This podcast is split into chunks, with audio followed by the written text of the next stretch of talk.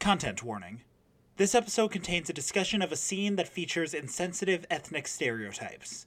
If this topic is triggering to you, there are timestamps in the episode description to skip over this section as needed. Enjoy the show.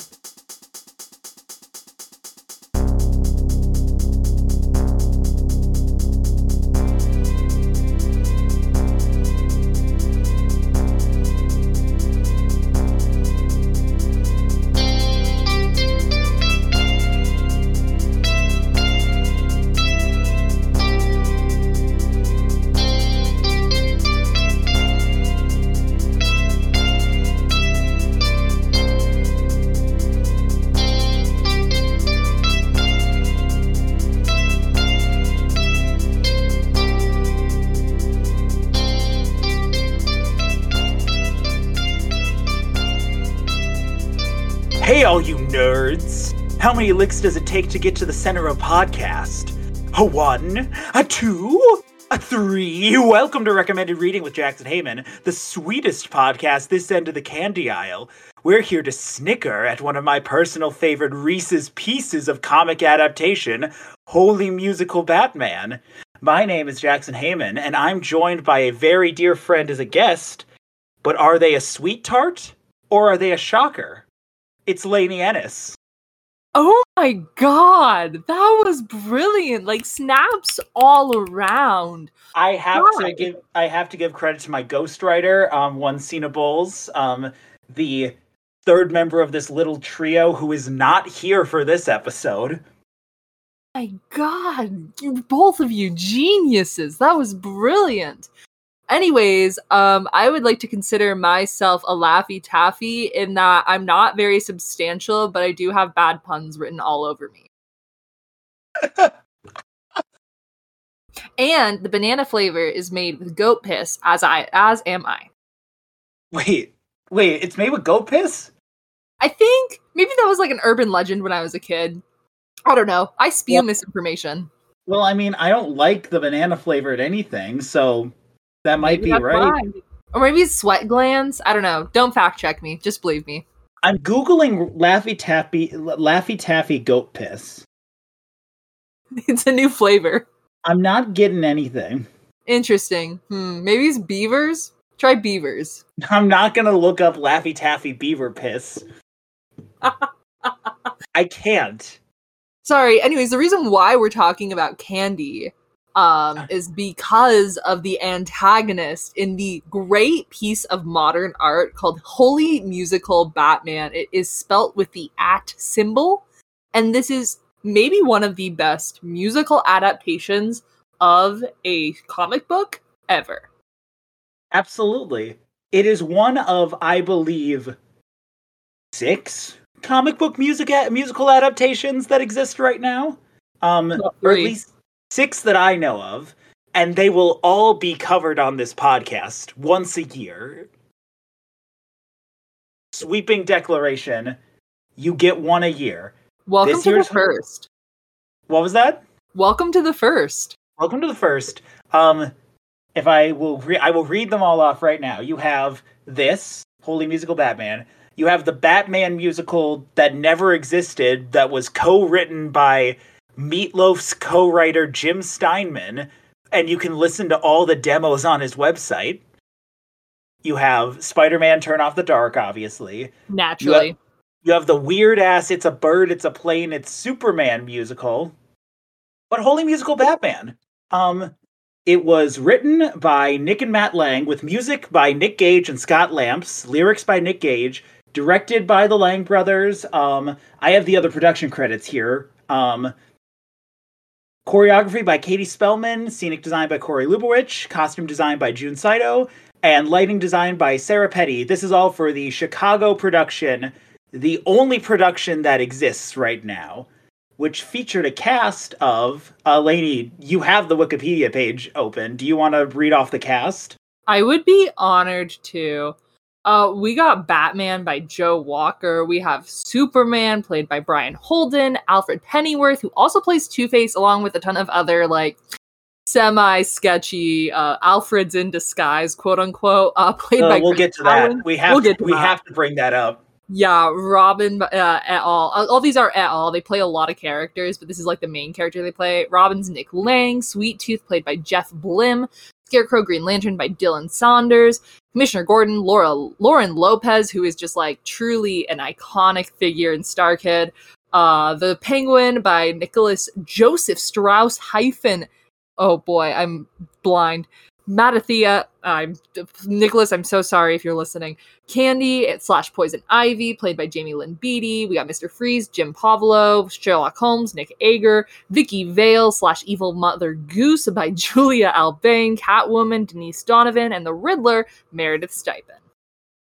And that's Yeah. the credits, and that's the podcast. We're gonna end there. That's the podcast. We're not. We're not going to talk about this. It's. We're ju- we were just here to tell you to watch it. Go watch it. It's. Go watch it. It's on YouTube. It's free. It's like it's two and a half free hours. on YouTube. You literally have no excuse. it is what I feel about this. It's StarKid, which is like a huge production company that does these indie, really cool, unique concept parody um, plays. You probably recognize a Harry Potter musical, which is pretty famous, in my opinion. Uh, there's also some other ones that they've done. They've done like an Aladdin one called Twisted. They have one that's about like early cavemen. There's one that's about like being on the trail. There's like all sorts of fun, uh, the Oregon Trail, excuse me. Uh, there's all sorts of really fun little concepts like that. This is their take at like Batman comics as a whole. It definitely reads to me personally like an improv comedy, like musical. Like I feel like this is something that I could watch at like UCB on a Thursday night. Um, but it is like fully produced and choreographed and like a lot of thought and effort was put into it. But it gives me the energy of an improv musical. Well, I I believe a lot of these folks are also veterans of the Chicago improv scene. Oh yeah. so you can tell. Um, it's very comedy focused, but I also feel like if you gave the Lang brothers like fully authorized creative control over Warner Brothers' next Batman film, I think this is the story they'd still tell. Yeah, absolutely. Like this is this this story is like such a unique perspective on Batman as a whole because it is like it's taking a lot of elements from like the classic Batman stories and then just kind of extrapolating on it and it's very much based in like the Adam West Batman style where because like the title itself is a reference to like the Robin phrases of like holy smokes Batman, holy bananas Batman, you know that sort of thing but it's holy musical Batman. Um, what is what is the context that Robin would have said "Holy bananas, Batman" in? Pitch that for me. know. Pitch it Okay, right now. Um, well, it's really easy. Uh, we have uh probably Poison Ivy uh intercepting a massive cocaine deal from Colombia coming up to Gotham and she replaces it with bananas and he says, "Holy bananas, Batman. I don't know. I don't get paid money to do this. That's true. I'm not a pitcher." That's true. I'm, I'm, just here to critique musicals. That was a bad, dis- bad idea. I'm sorry. What is Um, the what is the gorilla? There's a gorilla. Is it Grodd? Is that who I'm thinking of? Grodd? Yeah, Gro- Grodd. Grodd, Who am Grodd exists. Of Yeah. the brain, and then Mr. Mallah. Mr. Mallah. Okay, new pitch. Mr. Mallah fighting him. There's a ton of bananas involved. In which case, someone tries to pull out a gun, and it's actually a banana. And then Robin's like, "Holy banana, Batman!" And that's how that goes. No, he tries There to pull out the batarang. I'm so sorry. This is going nowhere. This is going. This is a bit that goes nowhere. Um, what is this musical about? It's about Batman. Um, he's lonely. Um, he needs a friend. He finds Robin. They become best friends. The world hates Robin. Sweet Tooth, the candy themed villain, steps in and tries to destroy the city.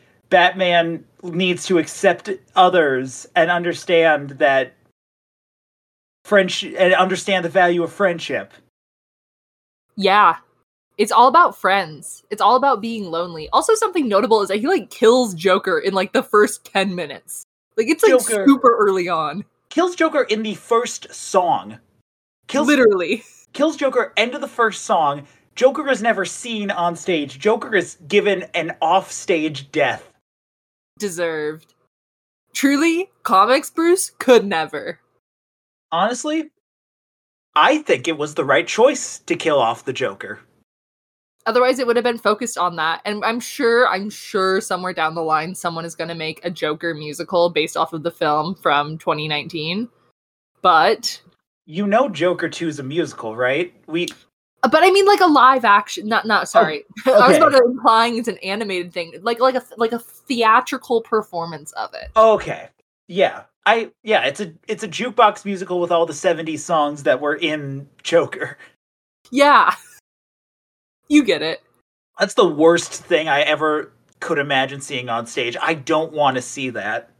I mean, like the second Joker movie is called Folie à Deux, which is like the the same name of the Fall Out Boy album. So I'm really rooting for that to be a jukebox musical. You think it's going to be a Fall Out Boy jukebox musical? I can pray.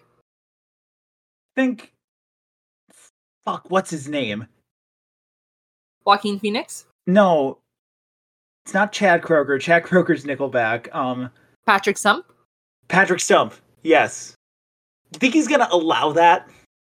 Hope he would. That would be really fun. Who's Pete Wentz? Why am I thinking of Pete Wentz? He's involved. Don't quote me on that. I'm not. I'm out of qu- touch with my emo phase. I think I've forcibly repressed a lot of it. So Listeners, who's Pete Wentz? I feel like I want to say Blink 182. This is going to be so terrible. Someone is listening if we keep this and kicking themselves. He Wentz. Yeah, Fall Out Boy. You're right. Okay. No, you're, you're right. I've never listened to Fall Out Boy, I don't think. Okay. That's fair. That's really fair. Uh, Wait, no, that's that's not true. anyways, the music in this musical is like super fun. It is all very 80s synth inspired. Um, and so it has this like super jaunty, upbeat feel. And but there's also like really like really strong ballads in it. Like um But what is they're- the, the They're full on. power ballads. yeah. They're, not like standard musical theater ballads. They are like it's all synth pop and it's beautiful. Absolutely. I mean, like "Rogues Are We" is one of my favorite songs, possibly ever. Like from like any sort of musical like this, it's so fun. It's such a fun little just snippets of all the Rogue gallery. They all get a little note, little line or two. It's a Catwoman almost says "pussy." It's phenomenal. it's a beautiful villain song. Um, Mr. Freeze is just standing there while everyone else is dancing. It's It's, It's- great. uh, Dark Sad Lonely Night is beautiful. It has the ending section where everyone gets to fucking eat it, and it's beautiful. Real. And also, it's just like it's super low the whole time, like in a really deep register. It's like I want to be somebody's buddy. You know, it sounds so like Elvis ish. I just like truly that one gets stuck in my head all the time, especially since I rewatched it for this episode. Like truly, it's just like these really deep beats. But I truly think the sta- the standout star of Holy Musical Batman is, in fact, the dynamic duet. Oh, we have to talk about the dynamic duet, and I think we can use this to segue into our big conversation about Robin to start out with. Yes. What is the dynamic duet? The dynamic duet is a song in between Batman and Robin, and it is the Dick Grayson Robin. Uh, it's very much inspired again by the Burt Reynolds Batman. I'm Uh, sorry, Burt straight up- Reynolds? So fuck you. Burt Reynolds? I just said that with so much confidence too. Is the worst part. I just said that so comfortably, so confidently. Burt Ward, Bat, Rob. Burt Reynolds? Wait, someone pitched me a Burt, Burt Reynolds Batman, but we'll come back to that. Adam oh, West Oh, and someone pitched me a Burt Reynolds Robin. I want to see that. Well, Burt Ward played Robin in the 60s. I forgot his name for a whole moment there. Okay, Yeah. so Adam West, Burt Ward, that's kind of the vibe they're going for. Um, and it's this this duet about uh he they're both lonely and they're both alone and sad and they realize, "Oh my gosh, we're both lonely. We can be friends together." And it's about them finding unity and it's super choreographed and phenomenal and a little bit like it's very much leading into those tropes from that time where it was like, huh, is Batman sleeping with Robin? Because that is like where that question came from in that 1960s thing. Yep. Um, but uh, that's kind of the vibe it's going for as well. And the synths coming in with this, it's beautiful and it works. And there's fight scenes that double as dance numbers, and everything works. They have a secret handshake, which is really good. They have um, It's also not super clear how old he is how old do we think this robin is I don't know. Like truly, it's like this is it's very clearly played by an adult man, but it also is like the personality of like a 12 year old, but it could be also like a 20 year old, and it's just it's so all over the place. It's just the Schrodinger's Robin. You don't know his age. Can I can I also posit the question? What year is it in the universe of Holy Musical Batman? Time isn't real. That Time is what real. I've learned from this musical because it is 60s aesthetics mixed with modern day references. Barack Obama is present.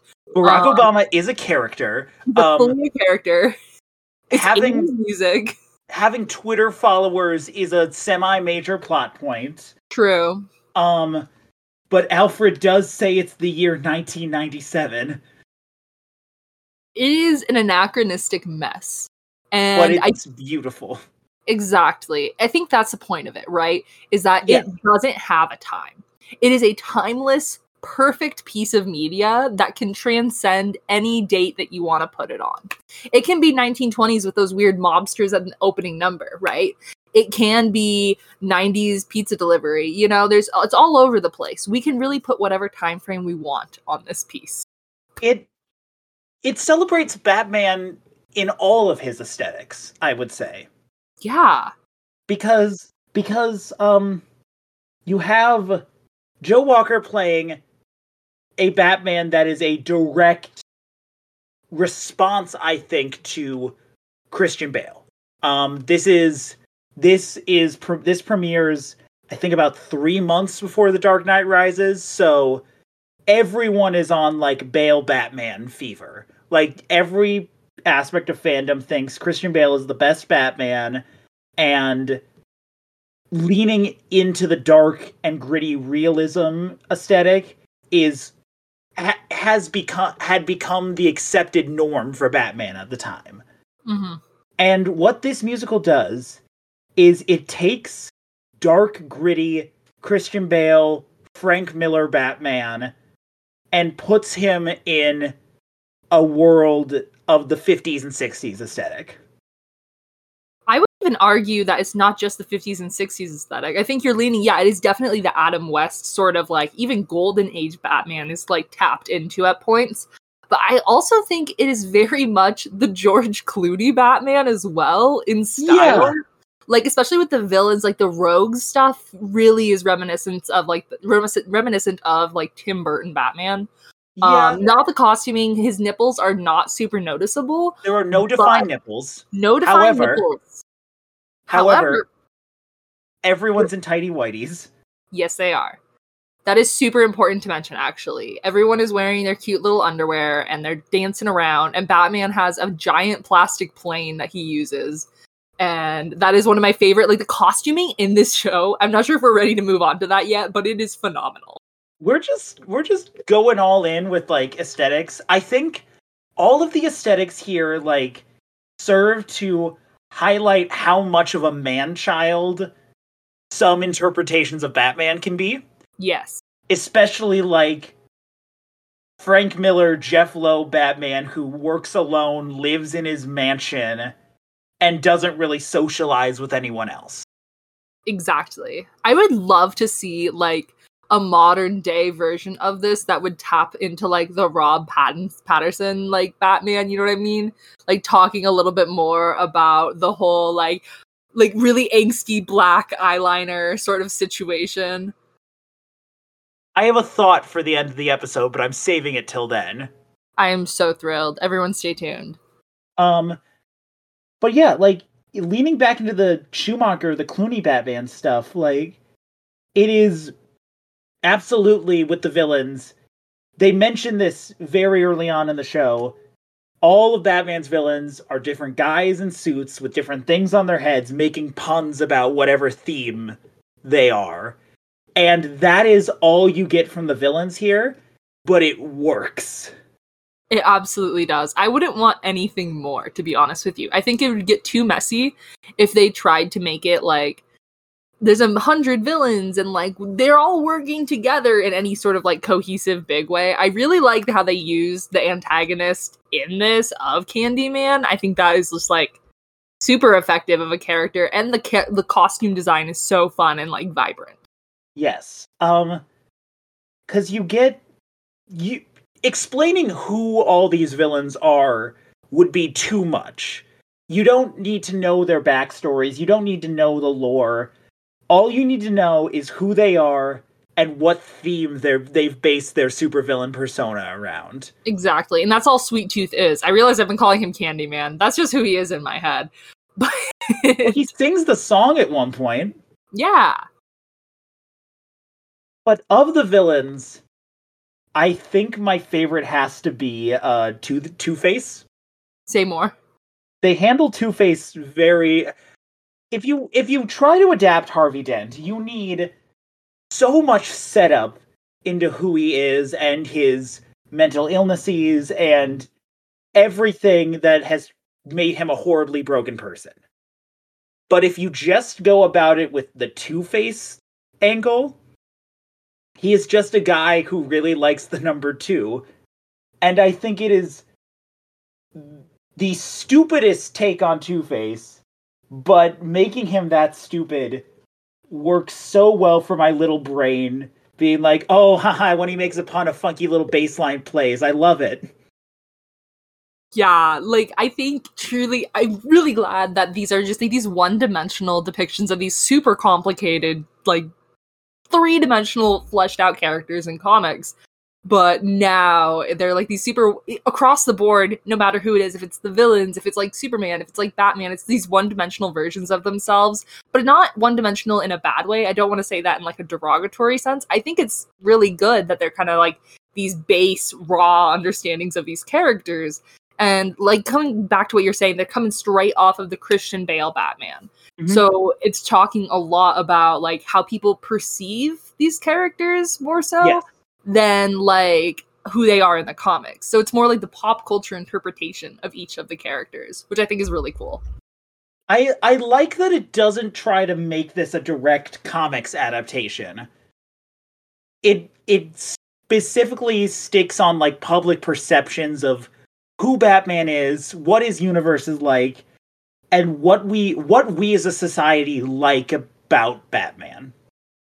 It would be really funny if they did try to do like a really dramatic retelling of like the killing joke or something like that they just got really into it They just got they they adapt like No Man's Land or something, Holy. but they do bring in some deep cuts. There are deep cut references. Did I originally going into this expect that I would get a Solomon Grundy name drop? No, mm-hmm. but you do. Superman's fighting him. It was like, okay, what a pull. What a pull! You get Solomon Grundy, you get Mr. Mxyzptlk. Um, in the very ending number, Super Friends, the entire cast comes out dressed as various DC characters, and you get Zatanna, you get Green Arrow, you get Plastic Man. You also get Spider-Man for some reason. Spider Man's here, and I love it. He's And just he talks- Spider Man is here. You get Jim Povolo flying across the stage dressed in the stupidest Hawkman costume. So true. and it works. It's deep cuts without really needing to explain the deep cut. Yeah. I think it's just like it honestly, this entire musical gives me the same energy of the best Batman adaptation, which is the Lego Batman. And it just truly it gives that same degree of like, oh, I understand the story, I know what's happening, even if I don't know a lot about comics, but it still has those little seeds of like, if you do know, you know. Would you believe that? I can't believe that this predates both Batman versus Superman and the Lego Batman movie. And yet, both are di- pretty much heavily inspired by what this sets up. You know, something that I really think that they could go out and do. I think that the people who Warner Brothers, I'm assuming, made those movies, I think that they could put out a little cease and desist to this 2008 adaptation because um this is like full wait no sorry let me rephrase that you know what i'm thinking i'm thinking that if we think about it this musical inspired both batman v superman and the lego batman movie it laid down the foundational work Yeah. It laid it laid down the foundational work. And I do think there are like there are especially in Lego Batman movie, which leans more into the comedy, um the the dick like people making fun of Dick Grayson's name, yeah, that is a constant in both. Um thankfully Lego Batman movie doesn't steal one of my favorite lines from this, which is uh can I be frank with you? Well, sure, Frank, if you prefer to Dick. that's so good It's such a good. l- We should transition into the into what Robin stands for in this in yeah this musical. Um, we get introduced to Robin. He is very much pre-crisis, pre-Nightwing Dick Grayson. If you would agree with me, there, it is very. i fully agree it's if it's very Burt Ward inspired, but it's it's visually also early early first appearance Robin.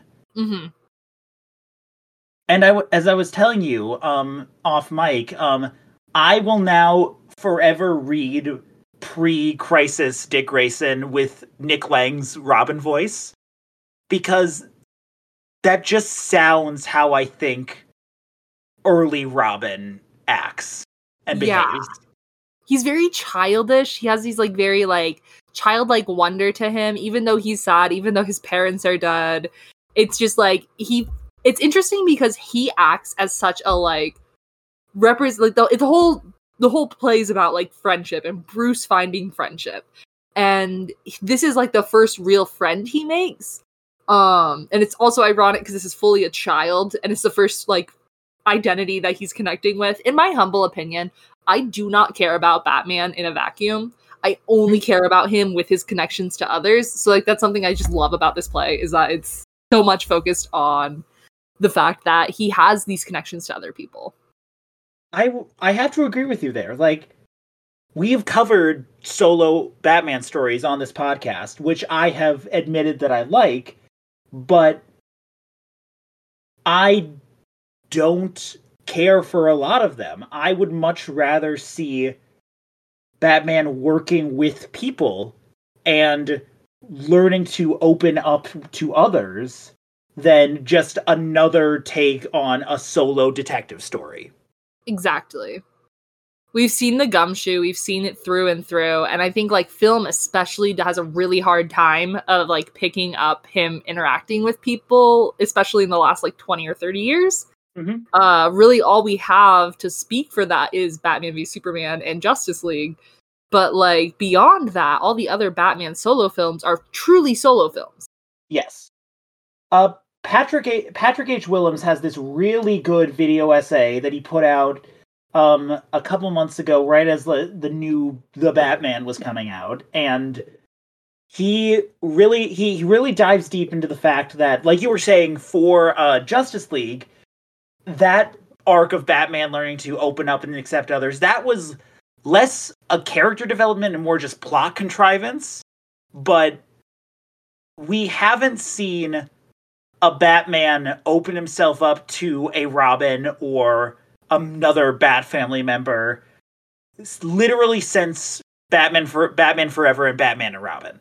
It is it has been almost 3 decades since we've seen that relationship explored and everyone hates those movies. Which sucks. I think they're great. I I have I learned to accept the camp and the and the sheer stupidity of those movies. Core that's also what this play is is like you need to accept that it is a little goofy and it's camp and it's a little corny and it they're leaning into it and it looks good because they're leaning into it Yes. They're not it's not like the MCU where some corny, some campy thing from the comics will get introduced and somebody makes a joke or an eye roll or something. It's not that's not what you're going to see here. You are going to see genuine response to the campiness of early comics. Exactly. And I think that's what Robin here represents. And the character's response to Robin, where they all hate him, but Robin make Batman happy, to quote the musical. Exactly. Would you ra- would you rather accept this stranger, weirder, sillier part of the character if it means for it or leave him alone and moody and dark and gritty and never changing. Exactly. That's what it comes down to is that it's just such a static Batman, one that's alone, one that's isolated like that. He doesn't have the terms, the time to growth, the time to develop, grow or develop that he would when he is interacting with others. And I think that play, the play like really pushes that. I keep saying play like it's like fucking Shakespeare. This is a musical. I Is- um, This isn't Ibsen. This is real. this is waiting for Godot too, but it's just Batman sitting on a bench. Honestly, Oh. I think this podcast is waiting for Godot too. It's it's waiting for Sweet Tooth. It's Sweet Tooth. We are waiting for Sweet Tooth. We'll get to him. Um, but I think yeah. the audience has been waiting for Sweet Tooth enough. Oh, Um, God, yeah, I know you gave such a like a killer entrance.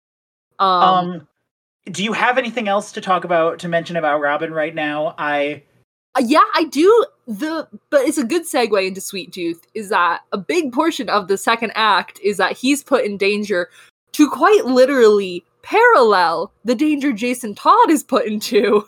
yes. like fully the absolute disrespect to me personally someone who loves that comic um insane insane uh to to make it clear sweet tooth attempts to throw robin in a vat of boiling hot chocolate which is very much intended to like mirror the death in the family sort of line that went on in comics uh specifically where spoilers jason todd dies. And it happened because the people were able to call in to vote and it was based off of a fucking SNL skit of all things where goddamn Eddie Murphy he was playing a lobster and they were trying to like decide if they were going to boil the lobster on air and they're like calling to decide and then they did that with a fucking robin anyways i can talk about that for hours but they do that in this musical but it's with dick grayson and it's chocolate They set up a Facebook poll to or yeah, Sweet Tooth sets up a Facebook poll to murder Robin or not drop a nuclear warhead in the city. And it into the city's water supply. And it definitely mirrors the call in if you want Jason Todd to die poll that was actually run by DC Comics in the 1980s. Do you think the Langs knew about that? they had to right I feel like that's one of those deep cut things where it's like it works if it wasn't a direct reference, but if it is a direct reference, oh my god, it hits. Yeah, and the thing is, is that like the thing that always kills me about it is it was 72 votes. That was the margin. It was 72 votes for him to die. To kill Jason Todd? Yes. It was a 72 vote margin? Yes. Can So, we- anyways, it's really nice we- in this musical where everyone decides Robin's really cool, so we're gonna save him. Spoilers. Um, but yeah. can we I, I'm sorry, I'm still hung up on this 72 votes thing. 72 votes. I'm convinced that like my grandchildren got like a time machine to go back in time to make sure that he loses just so I can be this irate about it. Cuz what it- the fuck? What is the it- fuck? Is it too late to do like a 2000 election recount and like and meticulously go through everyone who called? Stop. We're gonna do a hanging chads. There were multiple calls that it wasn't clear what they selected. We're gonna hanging Chad the Jason Todd poll. Honestly, uh stop the vote. I demand a recount. Let's move into Sweet Tooth. Sweet tooth. Sweet Tooth, played by Jeff Blim, is very much a Joker type. But not exactly. Like we said, it he very leans into the making puns about his theme and being evil, and that's all you know about the character. And that's all you need to know. Because Sweet Tooth is just one of many villains that will continue forever to try and murder Batman. Wait, no, he won't because he's dead. He he dies in the vat of boiling hot chocolate. We've all been there. And I mean, if Jason Todd can walk out, so can Sweet Tooth. You know what I mean? Red Hood, but candy. Whoa. It's like a red, Red hot. hot. Red hot. We are on the same wavelength. Oh my God. Brilliant. Only musical Batman 2 is going to involve a Lazarus pit. They're never making a wholly musical Batman 2, but it would involve a Lazarus pit. Not with that attitude, they aren't. Joe Walker quit acting. Allegedly. Sorry, he definitely did. I can't keep spreading misinformation like he this. definitely did. Um, he definitely did. God, that's funny. Sweet Tooth's like costume is so fun, and also I love that they picked like such a D-list villain to be like the main antagonist. Is okay, what I need to know is Sweet Tooth a real Batman villain? He is. He goes way, way back though, and it, again, D-list like below Calendar Man D-list. That's what he looks like? you see the little fat guy? Yeah, Yeah, he's got a lollipop. he's got a little lollipop. Well, some of these are just Jeff Blim, but this just looks like. Is this going to be too much of a deep cut? Do, does anyone has anyone seen the Grim Adventures of Billy and Mandy? But specific, but specifically the episode where like Billy starts selling the chocolate bars and turns into chocolate, and then there's the chocolate sailor guy. no, I'm right there with you. He looks like that. That's what Sweet Tooth looks like. Absolutely. He looks like a little sailor boy. He really does. Yeah, he's apparently like he has truly like like cameo references in Batman and the Bold, cameo line in like Arkham Knight the video game. Like it's truly just crumbs of this candy dude everywhere. But he became like he's really known from this, which says a lot. Like He super beyond children D-list. as henchmen What? from the Batman.fandom.wiki. He uses children as henchmen who enjoy his gluttonous need for candy. Huh. Yeah. He's he's a good villain in this though. Like he's just it's very fun, it's very campy, it's very I'm going to bomb the water supply type of thing. He has some good little tunes with the uh, rogues. It's just a real good time. He's a fun villain in my opinion. I think Joker should be more like this. Yeah. More Joker interpretation should lean into the fun of what of what the Joker really is. Like And the, fun candy. the fun in causing chaos. Yes. How he's willing to do horrible things, but does them with a smile. Mhm. That is so much more interesting to me than society. So true. Say that. I should also mention that whenever Sweet Tooth makes a candy pun, he pulls out the candy from his suit. What do you think their candy budget was? Hey, Lang Brothers, um, what was your candy budget? Tell us. Probably 20 bucks. Being being really generous here. What was it? This was they were in Chicago in 2012. You could go to like a 7-Eleven and probably get all of these. Yeah. The question is, do you think the, the puns in the script came first? Or did they find all these candies and then write the puns around them? Script puns came first. Probably. And then they found them. Yeah. Because, like, some of these are kind of deep cut candies. Right? Well, like, one of, well, one of his first lines is, uh, quit your snickering, you airheads. And I just think about that so much. It's good. It's good. I think more people should carry around like props for their puns. Honestly, yeah. Like Like think it out a little further, you know what I mean? Do a little Like- planning. commit to the bit. Exactly. But Sweet Tooth, for as funny as he is, is very is still a very threatening villain. I would you agree? Yeah, Um, absolutely.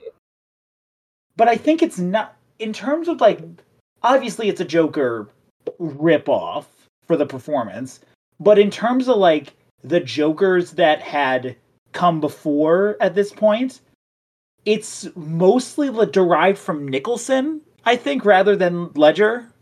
Absolutely. Would it be it would have been incredibly hilarious though if they had this super fun, campy, like Batman musical, and then they inspired the villains off of like the grittiest interpretations of each of those, but everything else is super fun and light. Oh God, it would be like You wanna So- know how I got these scars? from eating too much sugar. These Mars scars. And then he pulls out a Oh God.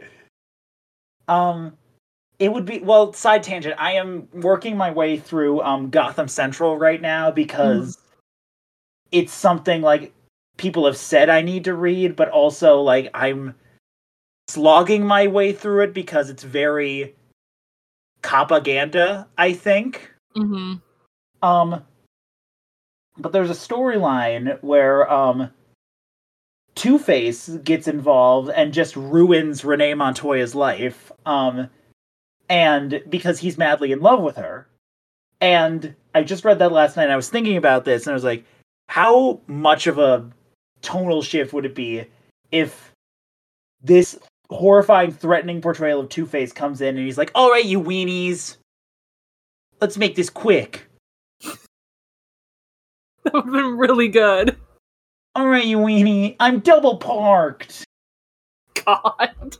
I we have to talk about Two Face. I think. We simply do. It's like truly, I think, the best character of the rogues. Yeah, Like, he's just so fun. th- I think so much of comes of it the fact that nobody likes him, Yeah. Yeah. and he's got the goofiest like it's like a clay mold half face with a with like a googly eye on it, and he looks so funny, and he's got that voice, and he just makes puns all the time, and every time he makes a pun, there's a funky bass line, and it's so funny. Every time is a thing, too. It's just, it really works on every level. It works on every level. Transitioning to Chris Allen's other character, we should talk about Alfred. We definitely should, because Alfred is such a unique character in this, in the way that he, like, doesn't talk to Bruce ever. In, except when he like wants to like eavesdrop in like in Lo- uh, dark lonely night where he's like singing to himself being like i'm sad i don't have friends and that's the point of the song and alfred's just kind of like eavesdropping in on it Yeah. it's just it's very good um Chris Allen's performance as um Alfred is very it if Joe Walker is only partially inspired by Christian Bale, Chris Allen leans fully into the Michael Caine Alfred. yes it is it is a direct Michael Caine impression. Um, I believe Chris Allen was originally going to play Sweet Tooth, but then everyone heard his Michael Caine impression and they just expanded the Alfred part for him.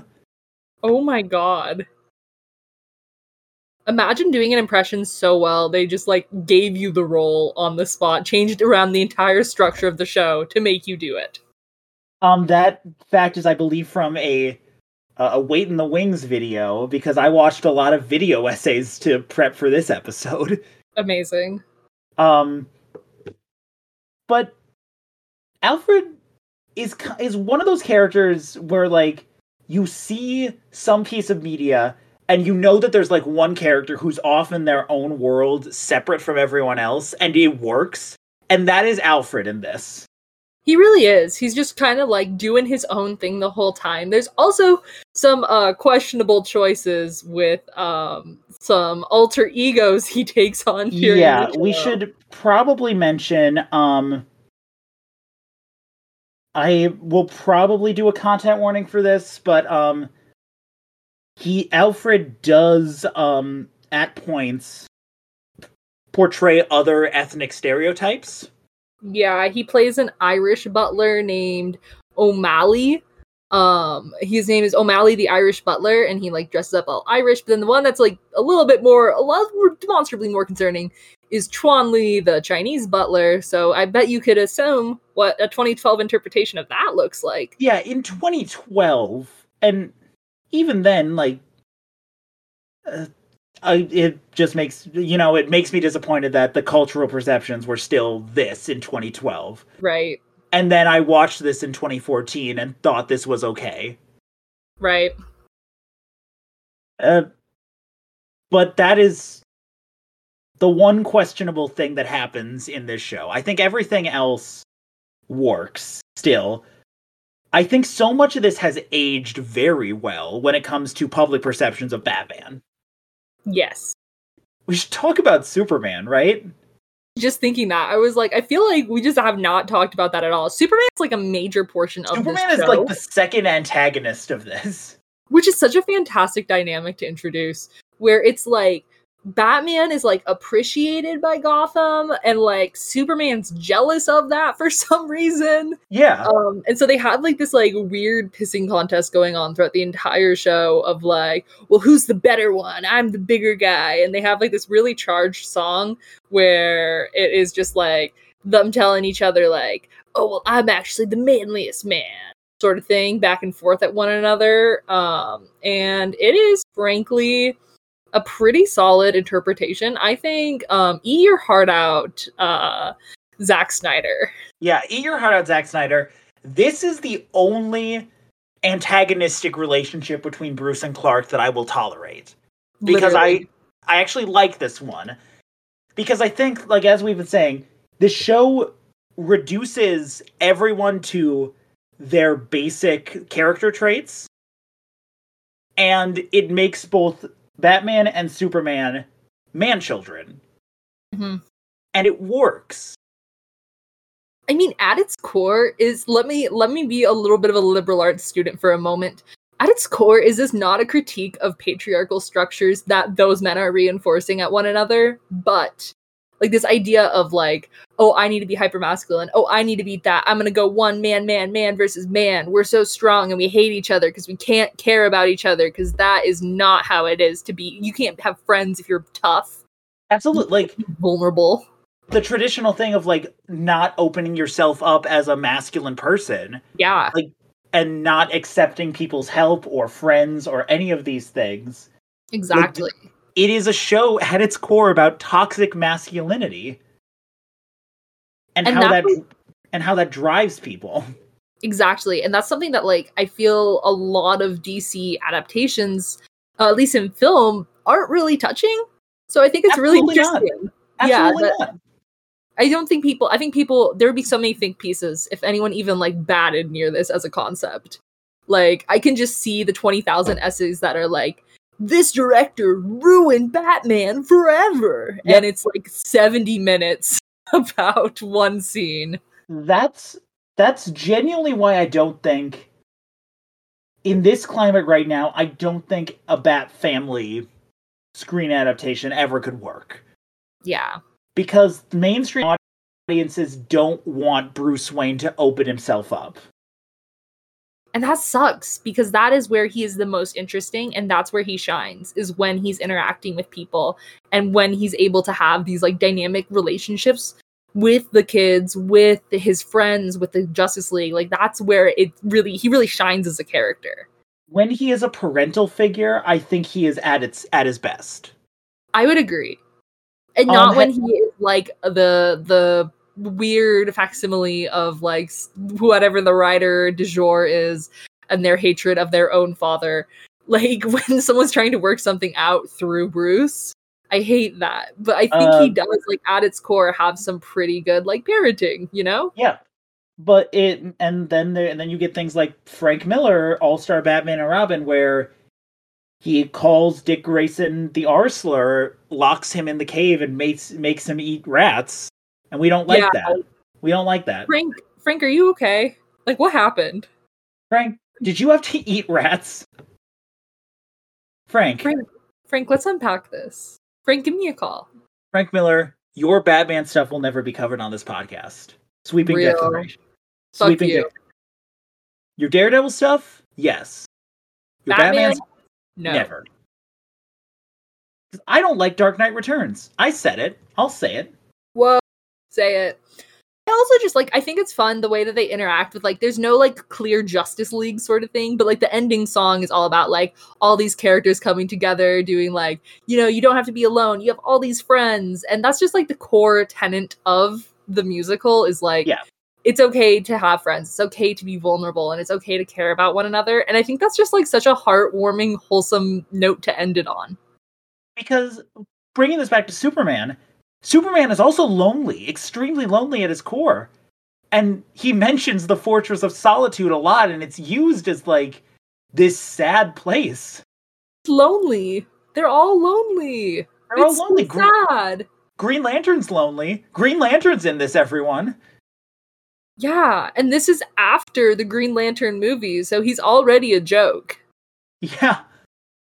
But I think what Dylan Saunders does with Green Lantern here makes him incredibly deadpan. And it works so well for. I assume this is Hal Jordan, aka the Green Lantern with the most milquetoast personality. Real. And to make him just like a guy who is there and everyone like an everyone's friend and he's just sort of like everyone's confidant and but he has his own things going on like it works and it's a very deadpan take on green lantern when it comes to just his responses to superman and i love it. He is almost like like I feel like in some ways he's kind of like a parallel of like a Robin to Batman in that mm. sense of like Yeah. Batman and Robin are like in a way trying to like balance out one another in terms of like character where like Batman's super sullen, Robin's super outgoing and they like kind of balance each other well.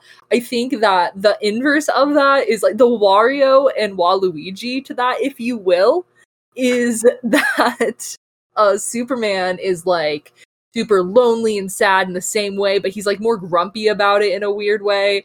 Um, and then Green Lantern is just like absorbing it, yeah like absolutely a like a soundboard for it. And I have to say my favorite one of my favorite lines in this entire thing is just my ring is ringing and wh- what a what a stupid line that just hits It works. I just obsessed with that depiction. Like Green Lantern was some of the earliest comics that I read growing up. Some like the earliest memories I have of comics are Green Lantern comics. And yeah, you know, I think the ring the, the ring could ring. could ring I like I like the fun little detail that the ring can only make Heineken and Rolling Rock Right? I think that's really a really funny way to to um it's a really funny way to get around the fact that Green Lantern's whole power set is very special effects heavy and they're doing that on a budget. It's very funny. So I really like thing- yeah. The only things he ever makes with his ring are like beer green beers and limes. things that are cheap and green, which I appreciate immensely. We should talk about the special effects too and how things are handled. Yes. Um Superman's flying. Incredible. Just simple. Would you care to describe what that looks like? So a lot of it is your classic two feet on the ground Superman in the pose. Uh, the top half is posing like he's flying, the classic Superman flying pose. But then at one point, they need Superman to do a dramatic fly in from the sky.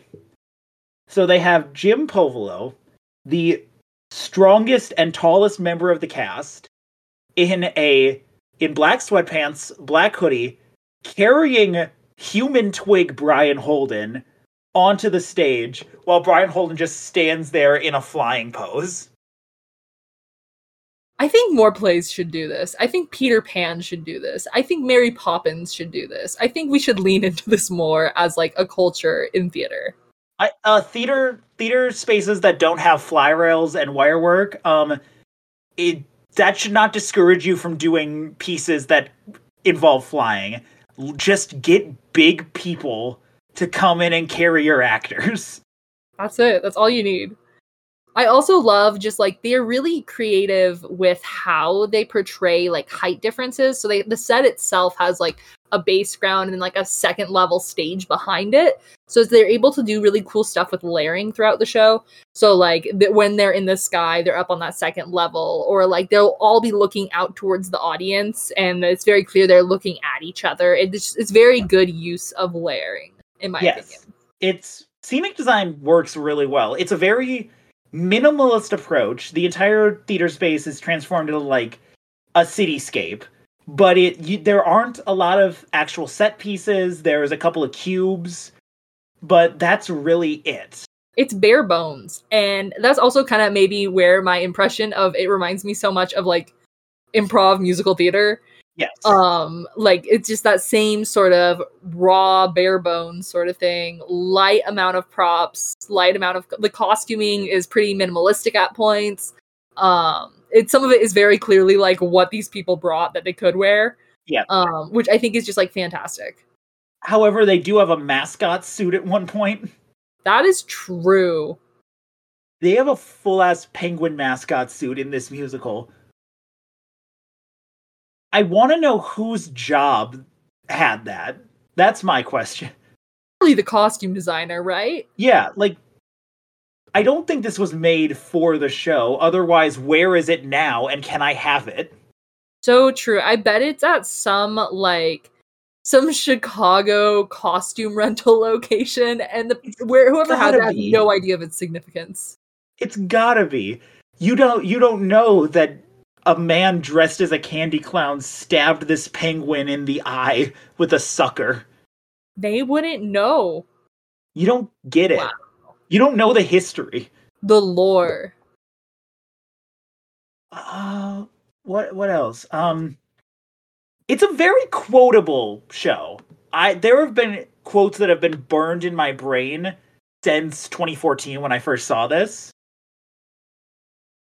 Distinctly remember trying to learn the handshake and like little like pizza, Nintendo, woo, let's go with one of my friends in that year as well. Um, like I remember learning the little choreography for it. Like it is very memorable. Also, it's like very much there's like quotes from it that have been going pretty viral on TikTok, that sort of thing. Like the I want to be a modern dancer. What a super weird thing to say that came out of nowhere. Anyways, that part. It was Yeah. a TikTok sound, everyone, from like yeah. last year, I think. Probably. I don't know. Trends die on Tik. Trends come and die as quickly as they are introduced. The turnover rate is like goddamn like fucking barnacles. It's so quick. Exactly. Um, I say, uh, "What's up, my dog?" to people all the time, and so many people don't know what that's from. And I'm like, okay, so Superman says this to Green Lantern at one point. You gotta understand there's this musical. There's this musical. There's a musical where Superman pretends to be Snoop Dogg over the phone. My god. The the pop culture references really carbon date this. It's very 2012. Like quintessential 2012. They might as well reference Call Me Maybe. I'm surprised they didn't. You know, that's a really good point. Maybe it was too on the nose. It was too pop. I wait. When did that song get released? 2012. I remember it being huge late 2012. Oh, it wasn't released until September. Oh. So maybe This isn't a pre Call Me Maybe world. Whoa. I, I don't want to live there. Yeah, I don't want to live in a pre Carly Rae Jepsen world. Oh, we haven't talked about one of the. Oh, yes. Um, to date this movie, this is the year of the Amazing Spider-Man. This is the year of Andrew Garfield's Spider-Man. But it is, or this is early 2012, so that hasn't come out yet. So it's fully all the early StarKid stuff. You can tell that they are fans of Raimi Spider-Man Yes. and there are multi- there are multiple references in in this specifically the you mess with one of us you mess with all of us but it's always delivered in like a way that is not the original way from spider-man 2 it's specifically delivered like in a you mess with one of us you mess with all of us and it, you think that they're going to say something else, but it it doesn't get resolved. Uh, Also, the It- citizens of the citizens of Gotham can't cheer. right?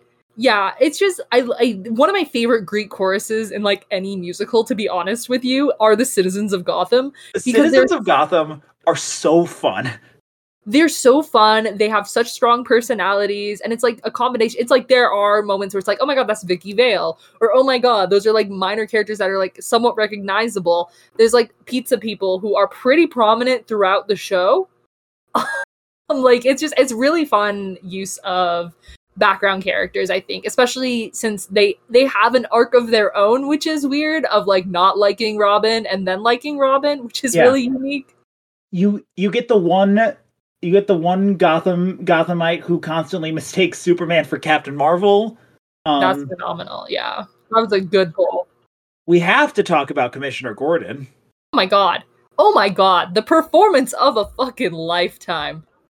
Truly, Lauren Lopez giving the performance of a goddamn lifetime. So, if you're familiar with any StarKid stuff, the most prominent role you probably recognize her as is Draco Malfoy in a Harry Potter musical, which is just splendid. Yes. truly, truly splendid. She puts everything into everything she's doing in all of these performances. As Commissioner Gordon, like every time she speaks, her like the mustache is about to fall off her face. Like she her whole face is moving, her whole body is like quaking, and she her ba- her back is hunched. She has a giant trench coat on. It is just Um, truly putting your whole body into it. The biggest eyebrows, the biggest mustache, these huge senior citizen glasses. And she's talking like this. That's a Commissioner Gordon. It's just it's so good. Oh, peaches. Truly the perf- like Emmy award. If there's one character like I think everyone did a knockout job, I just think that she killed it. Um constantly making references that Commissioner Gordon might be Mark Twain. Yeah. Delightful. Also, if you haven't heard this musical, like music wise, a lot of it is available on like streaming platforms, and you should Yep. definitely listen to the music too. Like, even outside of watching it, it's just like they're really catchy and fun to listen to. I'd also recommend the live medley version from the StarKid 10 year reunion concert, Yes. which features uh, Nick Gage, who wrote the music, doing the opening song. And it's beautiful, and they gave him an echo mic. It's so good. Guys, go go watch this musical. Like truly f- closing statements here. I think that what makes this musical so dynamic and so interesting and fun is that it takes these tropes and perceptions of superheroes, waters them down to like their base understanding of it, and talks about how, well, actually, these people are all just like super lonely at their core and need one another to support one another. And if that's not like the most human experience that you can get, and again, I can't stress enough this is a musical where Barack Obama shows up in the later act to like send out Superman. Like it's it's truly just like so stupid and so silly, but it's like just really human and really lovable. It is a distillation of why superheroes and comic books, in all their goofiness and campiness and silliness, are cool and should be appreciated. And Exactly. also, at one point, the sun is wearing sunglasses. And who doesn't need that? Everyone needs a little sunshine wearing some sunglasses. You know what I and, mean? and- at another uh, and it borrows the ending plot point of the Christopher Reeve Superman. It does the fly around the earth and go back in time thing. I totally forgot about that. Yes, there's time travel in this. Flashpoint, eat your heart out. Flash. God. Now, um, before we, I, I should also mention, um, we've mentioned a couple of times the comparisons to the Lego Batman movie. Um, I feel again this is one of those Batman portrayals where a lot like Will Arnett's, this Batman is never Bruce Wayne. This is only Batman Hmm. because it because both lean into man-child Batman in very much similar ways, but really tell their own stories with it. Exactly. This one is a lot more about like his solitude and loneliness. The other one is more about like I don't know. It's almost like about maturing. I'd say I, we Yeah. could definitely have a whole episode about Lego Batman. We will we will talk about the Lego Batman movie eventually. Good. Um moving on to what I was saying. Um with Cast the Comic, rather than casting a film adaptation of this, um I would propose a Broadway revival. Holy shit. But you ask, Jackson, who's going to play Batman? Well, who's playing Batman right now? Oh. M- Mr. Robert Pattinson. Holy shit. So what I'm proposing is a Broadway revival of this with Robert Pattinson stepping in for Joe Walker and getting big name Broadway actors to play everyone else. Oh my god. Can we get Hugh Jackman on? Hugh Jackman is your Superman.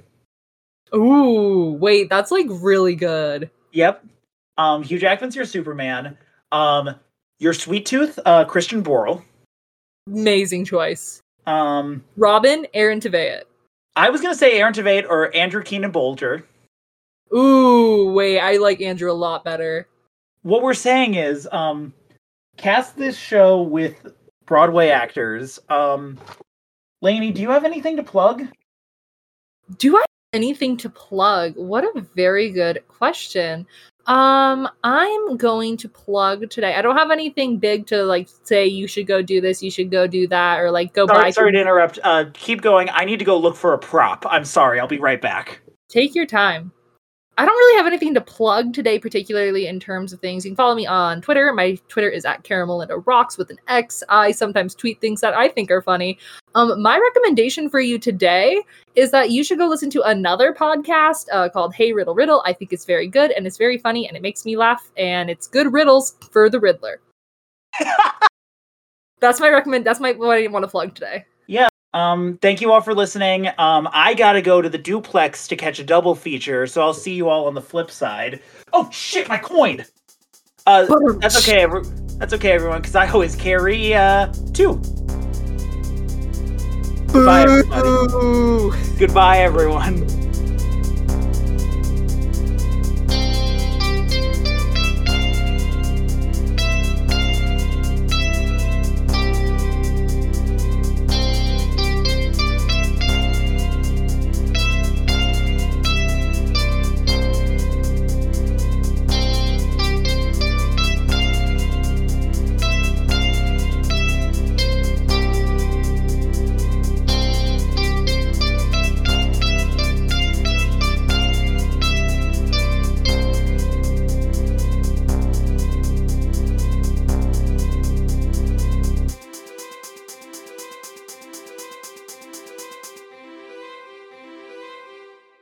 Recommended Reading with Jackson Heyman's theme music was written by Charlotte Rosenthal.